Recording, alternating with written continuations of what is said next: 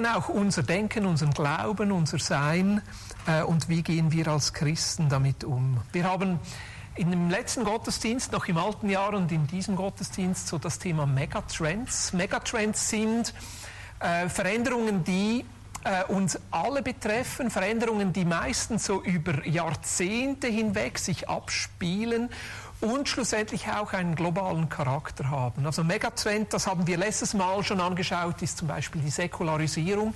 Also dass wir mehr und mehr in einer Welt leben, die eigentlich nicht von einem Gott ausgeht und auch nicht wirklich zulässt, dass Gott unter uns lebt und wirkt. Und heute nehmen wir das Thema auf Individualisierung oder Humanismus, also die Frage, wie wir als Einzelne auch in dieser Welt stehen.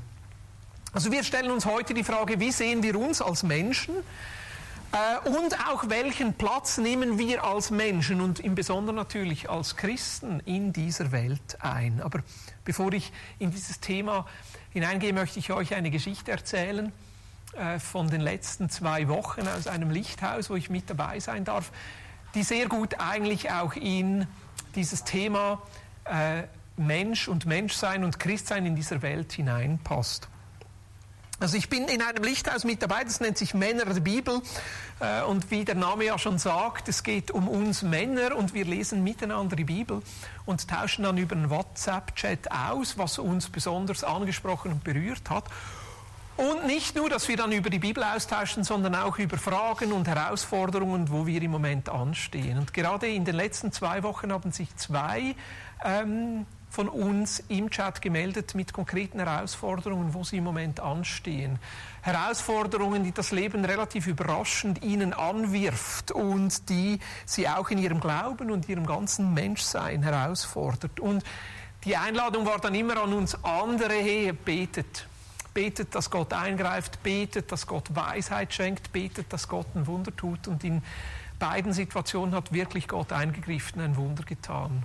Und beide Geschichten sind nicht fertig. Es ist ja oft so in unserem Leben, dass Gott mit uns unterwegs ist und die Dinge nicht einfach auf einen Schlag abgeschlossen sind. Aber trotzdem, für mich war das so ermutigend, eigentlich auf zwei Arten. Ich glaube, das erste Wunder ist schon nur mal, wenn wir als Christen genug ehrlich sind miteinander und nicht nur unsere God-Stories teilen, sondern auch unsere Leidensstories, unsere Zerbruchstories, unsere Stories, wo wir herausgefordert sind und sehr ehrlich miteinander sind. Das ist für mich manchmal fast das größere Wunder.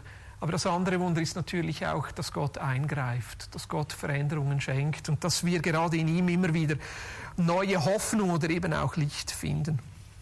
Und mein Gebet ist es für dich auch heute Morgen, dass du auch dieses Wunder erlebst, dass Gott einfach mitten unter uns ist, dass du seine Gegenwart erlebst, vielleicht gerade auch in den Situationen, wo du herausgefordert bist. Und Jesus, wir laden dich nochmal ganz neu ein in unser Menschsein, in unsere Welt, wo wir drinstehen, in unsere Welt von Veränderungen und Herausforderungen, dass du Teil bist von unserer Welt, dass du in uns wohnst und mit uns wohnst und dass du uns hilfst, auch gerade die Herausforderungen und die Veränderungen, in denen wir drinstehen, aktiv zu gestalten. Ich bete, dass du diese Bibelstellen, diese Gedanken, die ich denke doch von dir kommen, dass du die nutzt, um uns nochmal neu klar zu machen, gerade auch, wo unser Weg durchgeht in diesem neuen Jahr. In deinem Namen, Jesus. Amen. Um was geht es heute Morgen? Es geht um die Frage, wo wir als Menschen stehen. Es geht um die Frage, diesen Megatrend ein bisschen nachzuspüren, den wir Individualisierung nennen oder eben auch Humanismus. Also wir reden hier über den Menschen und zwar, wir reden über den Menschen, der ja ein Wesen ist, das über sich selber nachdenkt, ein Wesen ist, das über die Welt nachdenkt und ein Wesen ist, das eigentlich über Gott nachdenkt. Das macht den Menschen ja auch speziell. Das sondert ihn auch ab von anderen Lebewesen, dass wir eben die Fähigkeit haben, über uns selber nachzudenken, dass wir die Fähigkeit haben, über die Welt und über Gott nachzudenken. Und mit dem, dass wir eigentlich über uns selber nachdenken, verändern wir uns auch. Wir verändern uns weiter, indem uns Dinge bewusst werden, die wir vielleicht eben nicht so gut finden. Wir kommen miteinander in Beziehung und in dieser Beziehung auch miteinander und der Welt geschehen Veränderungen. Und was heute eigentlich klar ist, ist, dass jeder Mensch so ein Individuum ist, dass jeder Mensch einzigartig ist, dass jeder Mensch speziell ist. Das ist ein ganz, ganz hoher Wert für uns in unserer Gesellschaft, in Europa, ein ganz, ganz hoher Wert, ich glaube auch für uns als Christen, dass wir eben so einzigartig und speziell oder eben auch, wir sagen dem dann so wertvoll sind. Ist einfach ein hoher Wert für uns jetzt in der Schweiz, dass wir sagen, jeder Mensch soll sich selbst bestimmen oder auch sein eigenes Leben gestalten können. Jeder Mensch soll sich entwickeln können, selber auswählen, was er arbeitet, selber auswählen, was für ein Geschlecht er sein möchte, selber auswählen bis hin zur Wahl, wann und wie er sterben möchte. Das ist so der Zustand des Individualismus, wo wir heute sind dass eigentlich der höchste Wert für uns als Menschen ist, diese Selbstbestimmung und ich kann selber über mein Leben bis hin zu meinem Sterben verfügen. Es war nicht immer so. Also wir gehen ja immer davon aus, dass die Welt immer so ist, wie wir sie heute erleben, aber es war nicht immer so. Also einige von euch jetzt, die eher zu den grauen Panther gehören, äh, haben vielleicht noch eine Zeit erlebt, wo der Vater noch mitbestimmt hat, was man arbeitet, wo die Wege noch klarer vorgegeben waren, auch wo die Möglichkeiten noch nicht so groß waren, wo man noch nicht so stark über sich selber bestimmen konnte. Oder wenn wir noch ein bisschen weiter zurückgehen, da war lange Zeit eigentlich so in der Menschheitsgeschichte Geschichte, dass die Familie, der Clan, der Stamm, der Staat bestimmt hat, wie ein Leben verläuft und was man arbeitet oder eben auch nicht arbeitet. Da gehörte man zu einer Kaste oder zu einem Stamm oder da gehörte man zu einem, zu, zu einem, einem Stand dazu und dann war vorbestimmt, wie das Leben sich abspielt. Also dass die, diese Ausprägung, dass wir als Mensch ein Individuum sind, einzigartig sind, auch über uns selber bestimmen können, ist eigentlich so ein Phänomen von unserer Zeit, auch ein Wohlstandsphänomen. Ein Phänomen, wo wir sagen, dort, wo es eigentlich eher darum geht, dass wir überleben, dort ist die Gemeinschaft im Vordergrund. Dort ist es wichtig, dass man sich anpasst, dass man sich hineingibt und dass nicht jeder seinen eigenen Weg geht. Das erleben wir jetzt in dieser Pandemiekrise. Und das war lange Zeit so, eigentlich erst in der Neuzeit mit dem Wohlstand.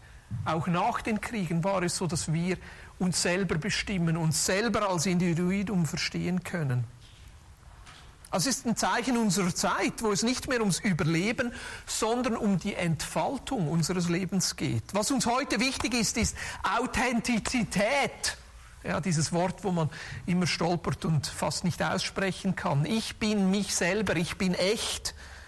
Ich bin ich, dass ich mich selbst verwirklichen kann, dass ich mein Leben genießen, erfüllen kann, dass ich frei bin, dass nicht mehr meine Familie, die Gesellschaft, der Staat bestimmt, was ich sein soll, sondern viel eher noch, dass der Staat, die Gemeinschaft, die Familie dafür da ist, dass ich mich eben verwirklichen kann. Niemand soll mir sagen, wer ich bin, ich selber will mich bestimmen, bis dorthin, dass ich eben als Mensch im Mittelpunkt stehe. Man spricht dann von Anthropozentrismus dieser Endpunkt der Individualisierung des Humanismus, wo ich eigentlich Gott bin, wo ich im Mittelpunkt stehe, wo der Mensch selber Gott ersetzt und wo Gott eigentlich abgeschafft wird, weil er eben genau das herausfordert. Gott darf vielleicht in meinem Leben dann noch einen Platz haben, aber nur noch als Erfüller von mir, als Diener von mir, als Mittel, damit ich mich selbst verwirklichen kann.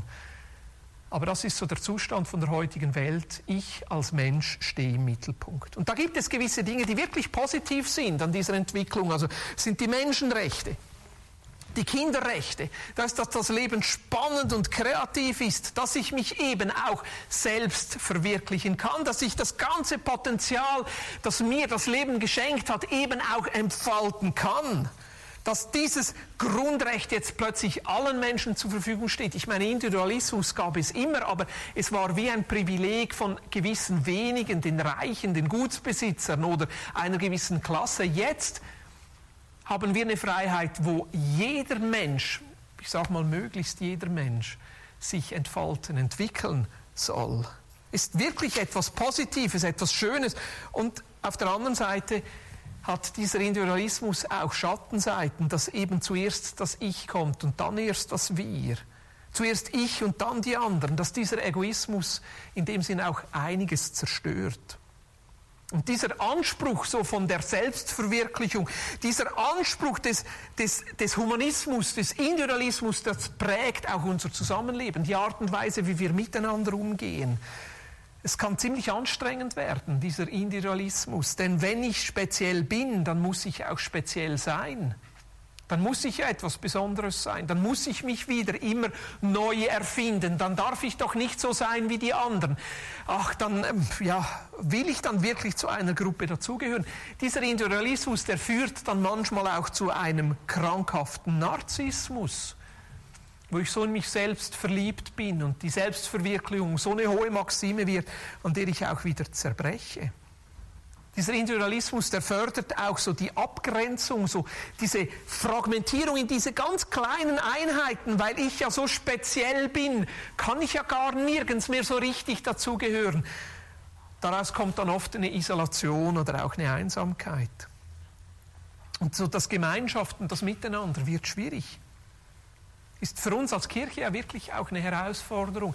Wenn jeder speziell sein muss, wenn jeder seinen eigenen Platz haben muss, wenn jeder es so haben muss, wie es ihm gerade richtig ist. Also ist ja schwierig dann zum Beispiel noch zu sagen, hey, Sonntagmorgen 10 Uhr feiern wir gemeinsam Gottesdienst, weil ja Sonntagmorgen 10 Uhr will ich ja vielleicht mal brunchen, baden, Freunde besuchen. Aber dieses dieses Miteinander zusammenkommen, dieses Kirche sein und eben genau dieses Individuelle auch durchbrechen. Äh, für mich ist das so eine Schönheit, wenn Kirche gelingt und wenn wir zusammenkommen eben als Menschen, die unterschiedlich sind, die nicht gleich sind, wo Menschen sich begegnen, die eben unterschiedliche Alter, unterschiedliche Interessen haben, unterschiedliche Herkunft haben, unterschiedliche Sprachen sprechen, unterschiedliche Wünsche haben und trotzdem zum Wohl von Christus und voneinander dieses individuelle Ablegen und sagen, hey, das Wir steht jetzt mal im Vordergrund und nicht das Ich. Aber ist eine Herausforderung der heutigen Zeit. Und dieses individuelle Denken, wo der Mensch im Mittelpunkt steht, das verändert unsere Kultur und auch was uns wichtig ist. Lange Zeit war in unserer Gesellschaft so das Recht das, was eigentlich im Vordergrund stand rechtschaffen sein, alles richtig machen. Und wir haben viel eingeteilt in richtig und falsch. Es ist für uns ein hoher Wert, so dieser, dieses Richtigsein. Und was dann geschieht eigentlich von unserem Grundgefühl her, wenn wir mal nicht richtig sind, wenn wir einen Fehler machen, ist, dass wir uns schuldig fühlen. Und wir bestrafen dann die Schuldigen und senden sie ins Gefängnis und sie müssen es dann abbüßen und wieder in Ordnung bringen. Aber mit der Individualisierung ist die Frage von richtig und falsch eigentlich eher in den Hintergrund gerückt. Und jetzt ist eigentlich eher die Frage wichtig, gehöre ich dazu? Darf ich mich selber sein und werde ich angenommen? Werde ich geliebt? Was ist, wenn Menschen herausfinden, dass ich eigentlich ganz anders bin, als ich auf Facebook oder Twitter oder Instagram oder was es noch gibt darstelle? Also da äh, verändert sich wirklich auch unser Wertegefühl in diesem Zusammensein, in unserer Gemeinschaft, wo nicht mehr die Frage ist, bist du richtig, sondern die Frage ist, bist du geliebt? Gehörst du dazu? Findest du eine Gruppe, wo du in deinem speziellen Wesen eben noch geliebt und angenommen bist?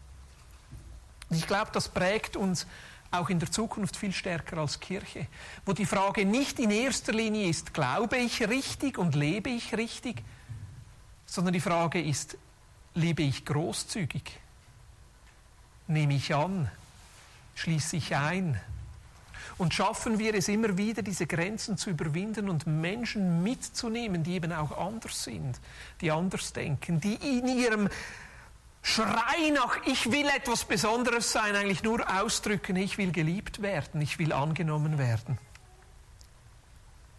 Also ist die Frage, die aus diesem Individualismus hinauskommt. Und die Frage ist schon, wie stellen wir uns dazu? Nach dieser eher langen Einleitung glaube, wir müssen uns auch kritisch der Frage stellen, wie wir als Christen, als Menschen, die die Bibel ernst nehmen und die sich an Christus orientieren, wie stellen wir uns zu dem? Fördern wir das noch? Und wenn ja, wie und wo? Oder stellen wir uns dagegen? Also dieser Humanismus, wo der Mensch im Zentrum steht, glaube ich, müssen wir immer wieder kritisch begegnen. Nicht nur, weil Gott darin keinen Platz hat, sondern auch, weil es den Menschen, wie der Mensch gemacht ist, an sich überfordert. Denn wenn der Mensch im Zentrum ist, dann muss er seinen Wert, wer er ist, aus sich selbst heraus konstruieren. Er muss sich selber finden. Er hat ja keinen Gott, der ihm ein Gegenüber ist. Also dieser, dieser, dieser Humanismus, der nur aus sich selbst herauskommt, dieser philosophische Humanismus eines Descartes, der gesagt hat, ich denke, also bin ich, oder eines Kant, der schließt Gott aus. Ich kann dann nur über mich selber, über die Welt nachdenken, ich kann sie analysieren, aber sie bleibt mir fremd, weil ich kein Gegenüber habe, weil ich keinen Orientierungspunkt habe. Es ist eine kalte Welt, wenn der Mensch im Mittelpunkt steht. Dieser moderne Humanismus ist aus meiner Sicht auch eine Illusion, weil er zu vielen Enttäuschungen führt. Es, der Individualismus verspricht nämlich, hey, du kannst alles sein, was du willst. Du kannst alles sein, was du willst. Wenn du etwas sein möchtest, dann kannst du es auch sein. Aber wir Menschen sind nicht unendliche Wesen. Wir Menschen sind eben nicht Gott, sondern wir sind begrenzt. Wir haben ein gewisses Maß an Zeit, ein gewisses Maß an Ressourcen, ein gewisses Maß an Talenten und das beschränkt uns auch, weil gewisse Dinge können oder nicht können. Und dieses Selbsterfinden und selbst etwas aus sich konstruieren wird dann sehr anstrengend. Dieses Versprechen, du kannst alles sein, was du willst, das stimmt dann einfach nicht. Und trotzdem möchte ich diesen Trend von der Individualisierung nicht einfach pauschal abwerten, weil es auch sehr viele positive Dinge drin gibt. Weil es eben dem Menschen Freiheit gibt. Aber nicht eine Freiheit, einfach so zu leben, wie er möchte, sondern eine Freiheit, sein Leben anzunehmen im Angesicht seines Schöpfers. Ich möchte ganz zurück an den Anfang der Bibel, wo es heißt im 1. Mose Kapitel 1, Vers 26, und Gott sprach, lasst uns Menschen machen in unserem Bild uns ähnlich. Ich glaube, das begründet unser Menschsein, dass Gott gesprochen hat.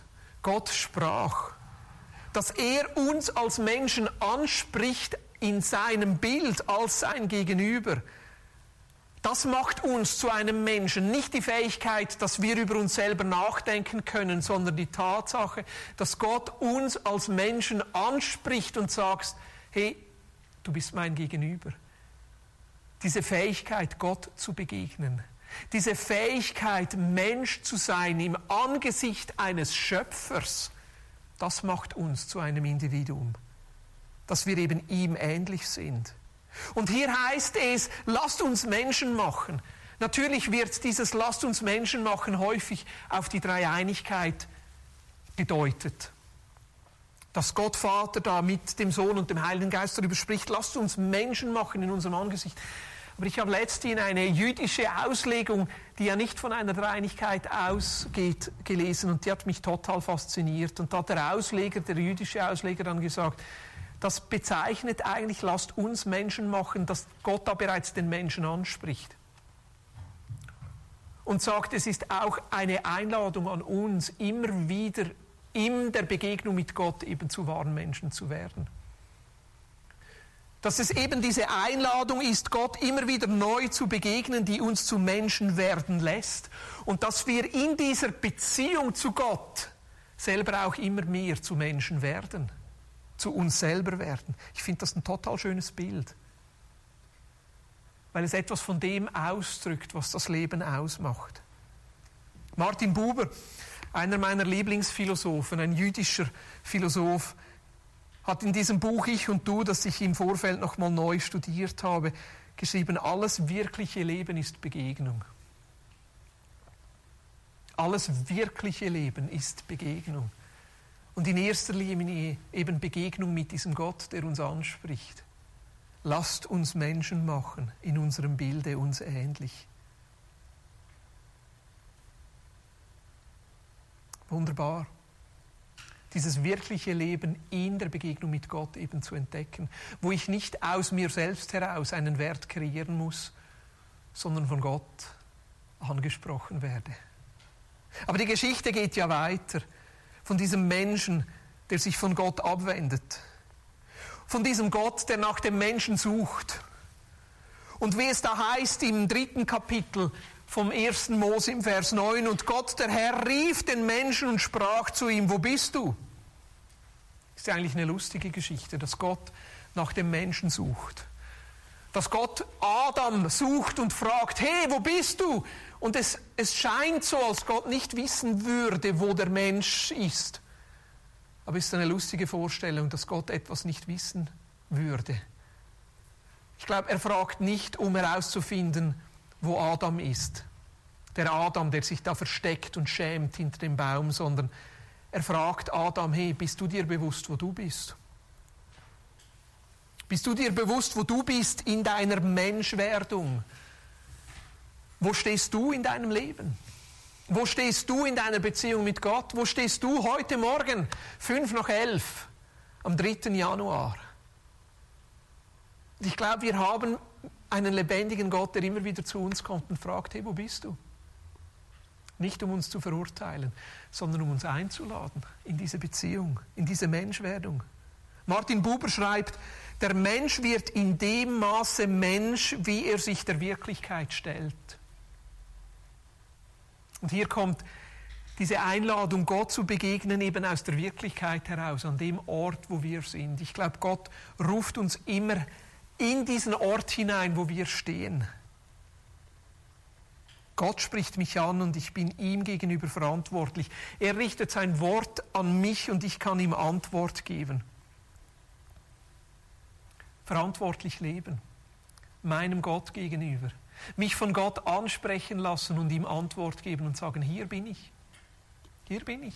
So sieht mein Leben im Moment aus. Hier bin ich in meiner Menschwerdung. Hier bin ich ganz ehrlich. Faszinierend finde ich, dass wir in der ganzen Geschichte Gottes, die uns hier in der Bibel überliefert ist, immer wieder diese diese Anrufung finden, immer wieder Gott finden, der auf uns zukommt und fragt, hey, wo bist du? Ich möchte eine Geschichte aus dem Neuen Testament herausgreifen, die für mich so bezeichnend ist. Ist die Geschichte, wo Jesus mit seinen Jüngern unterwegs ist in Caesarea Philippi und sie dann fragt, hey, was sagen die Menschen, wer ich bin? Jesus kam in das Gebiet von Caesarea Philippi. Dort fragte er seine Schüler, was glauben die Leute, wer ich, der Menschensohn bin? Sie antworteten, manche sehen in dir Johannes den Täufer, andere den Elia noch, andere meinen, du bist Jeremia oder einer der anderen Propheten. Da sagte Jesus, und ihr? Was denkt ihr über mich? Wer bin ich, eurer Meinung nach? Simon Petrus ergriff das Wort und sagte, du bist der Messias, der Sohn des lebendigen Gottes. Da sprach Jesus ihn direkt an. Du bist wirklich besonders gesegnet, Simon, du Sohn von Jona. Diese Einsicht hast du nicht aus einer Eingebung und auch nicht von keinem anderen Menschen. Nein, Gott, mein Vater, der über allem thront, hat dir diese Einsicht geschenkt. Deshalb will ich dir auch etwas sagen. Du bist Petrus, der Fels. Und ich werde auf diese Grundlage etwas ganz Neues aufbauen. Meine Gemeinde, die Familie der Menschen, die ganz zu mir gehören. Deshalb will ich dir auch etwas sagen. Du bist Petrus, der Fels. Du bist in dieser Begegnung, wo Jesus uns anspricht, wo Jesus sagt, hey, wo bist du? Wo bist du in dieser Beziehung zu mir? Was sagst du, wer ich bin? Kommt diese Antwort von Gott, der uns anspricht und sagt, du bist.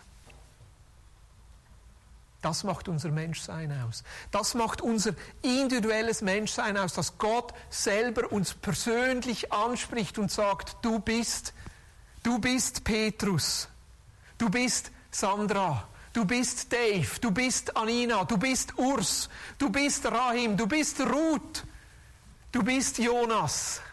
Du bist Matthias. Du bist Stefan. Du bist Simon. Du bist Christa. Ich möchte am liebsten alle eure Namen aufzählen. Du bist Jesus, der uns anspricht und sagt, hey, du bist, das macht unser Menschsein aus. Gott erlöst uns nicht dazu, Jesus zu sein, sondern Gott erlöst uns dazu, ganz uns selber zu sein, ganz Mensch zu sein, dort wo wir sind. Er sagt zu Petrus, du bist Petrus, der Fels.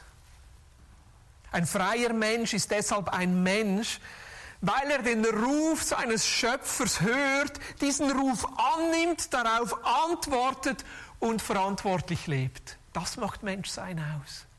Ich möchte das nochmal sagen. Ein freier, ein erlöster Mensch ist deshalb ein Mensch, der diesen Ruf seines Schöpfers hört, diesen Ruf für sich annimmt, sich darauf einlässt, darauf antwortet und verantwortlich lebt.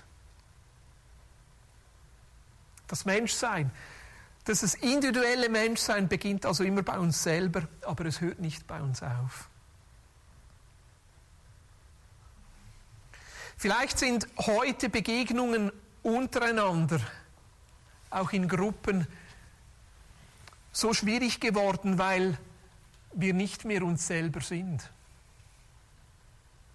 Weil wir in diesem Anspruch der Individualisierung uns selber so darstellen, kreieren, immer wieder neu erfinden müssen, statt uns einfach auf das einzulassen, was Gott in uns ansprechen möchte.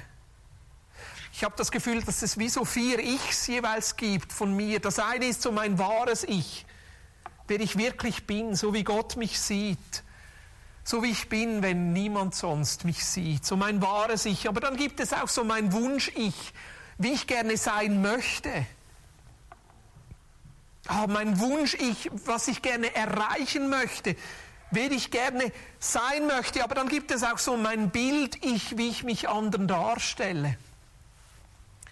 Wie ich anderen gegenüber dann so äh, mich präsentiere, eben vielleicht auch mich verstelle. Und dann gibt es noch mein Spiegel, ich, wie andere mich dann sehen wie andere vielleicht auch mich zurückgeben. Und das frustriert mich oft dann, wenn andere mich nicht so sehen, wie ich gerne gesehen werden möchte.